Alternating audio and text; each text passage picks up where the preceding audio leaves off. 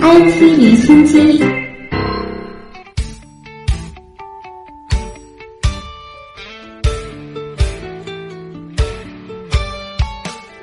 世界经济论坛第十一届新领军者年会，又称夏季达沃斯，今天起二到二十九号在大连举行。本次会议主题为在第四次工业革命中实现包容性增长。世界经济论坛大中华区首席代表艾德维表示，本次论坛将围绕第四次工业革命带来的技术挑战等核心议题，探讨科技与未来。来听央视的报道。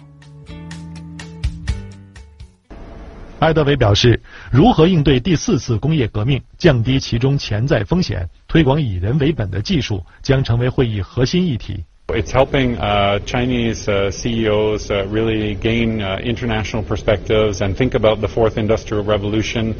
谈及第四次工业革命给全球经济带来的挑战时，埃德维告诉记者，人工智能这样的技术将给各行业带来颠覆性的改变。收入差距会进一步拉大，而不是缩小。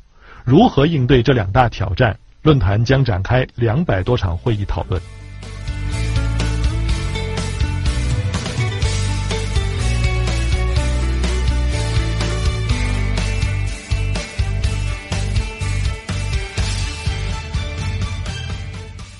百度贴吧昨天下午在微博发布声明表示，近日某媒体发表文章称。贴吧被百度集团总裁兼首席运营官陆琪列入关停并转行列，这个报道严重失实。百度称，贴吧的月活跃用户达三亿，没有关闭计划。去年，百度因贴吧某些疾病板块中的虚假商业化广告被网信办约谈，股票大跌。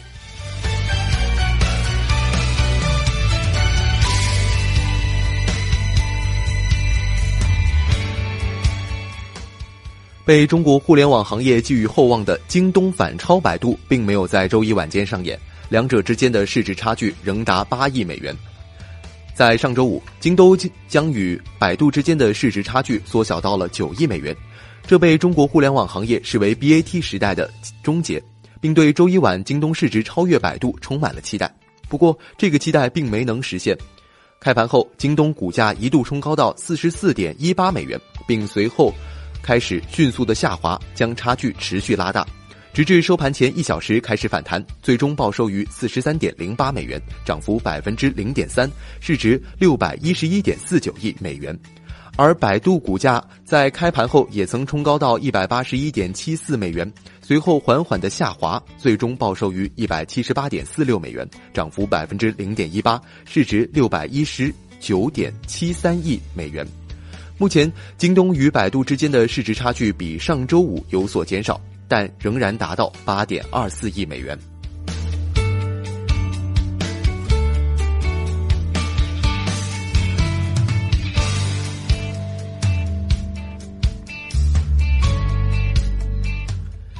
英特尔二零零九年被指控向戴尔等公司支付商业贿赂，以保证使用自家产品，欧洲法院判决罚金十点六亿欧元。但英特尔不满意审判结果，先后两次上诉。目前此案交由欧洲最高法院审理。法官日前表示，本案最快明年审结，最终结局可能会影响谷歌、高通的相关垄断案。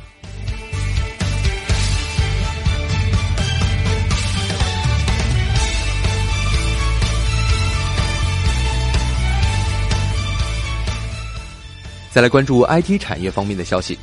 亚马逊的云计算部门正在开发一项翻译功能，这项功能将基于亚马逊 AWS 云服务，为开发者提供网页和应用程序的自动翻译支持。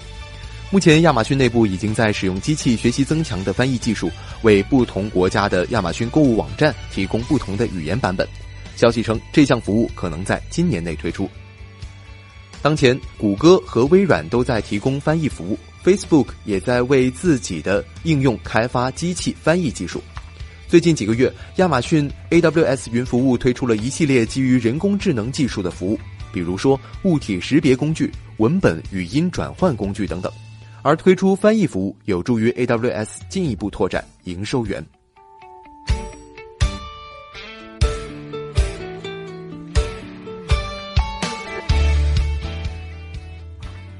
有消息称，苹果已经收购了德国计算机视觉公司。这家公司主要提供眼球追踪眼镜和系统。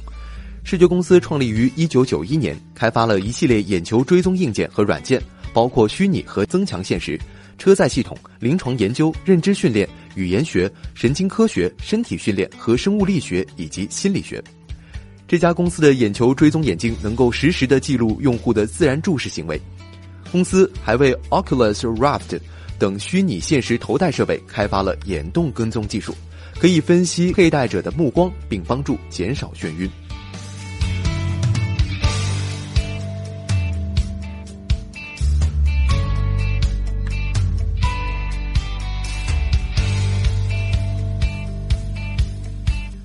本周，自动驾驶行业发生了两大“周一见”事件。先是苹果与租车巨头赫兹租车达成了合作，随后谷歌旗下的 Waymo 也拉上了跨国租车巨头安飞士。据了解，苹果公司正在从最大的租车公司之一赫兹租车当中租赁几辆雷克萨斯 RX 450h SUV，用来测试自动驾驶汽车。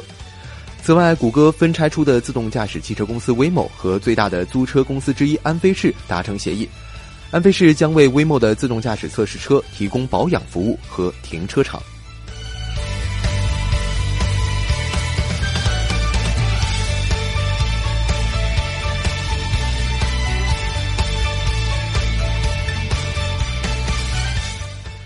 按照特斯拉此前的计划，今年底将会是旗下入门车 Model 3开始交付的时间。为了确保这一部至关重要的产品顺利投产下线。特斯拉在近半年内第二次扩大其在商业银行的信贷协议规模，增加八亿美元，总额达到了三十八点二五亿。对企业来讲，短期贷款属于流动性负债，计入资产负债表的负债项下。因此，如果企业希望在不增加资产负债率的情况下扩大可以运用的贷款规模，往往需要通过股权和长期的债务融资夯实资本。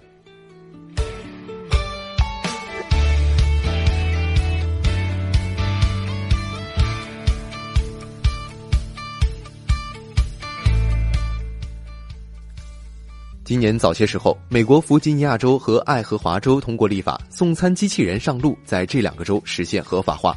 近日，威斯康星州州长沃克签署了一项新法律，允许送餐机器人在全州的人行横道和人行道上行驶。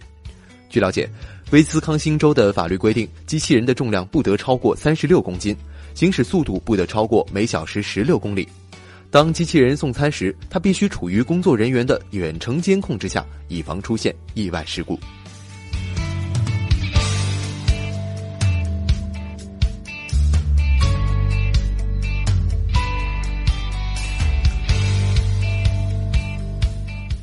日本一款自动折叠整理衣物的机器人 Longdroid 已经开始接受购买预定。这个机器人由日本创新企业七个梦想家实验室制造。价格约合人民币十二万元左右，预计到明年三月将依次交货。其人工智能和内置摄像头可识别衬衫、裤子，内部的机械臂根据衣物的形状进行折叠。这款机器人类似冰箱的箱型，正面使用强化玻璃，侧面使用木质面板，看上去像家具的外观。折叠每件衣服约五到十二分钟，可根据家庭成员把衣物分类，每次最多可以处理三十件左右。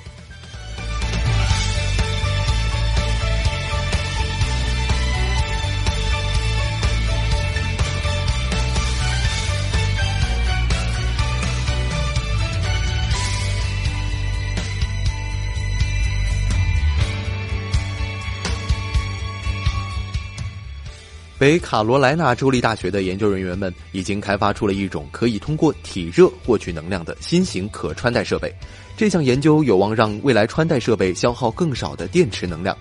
这类热电设备可以有各种外形，比如智能手表、腕带、T 恤贴、口袋、手电筒等等。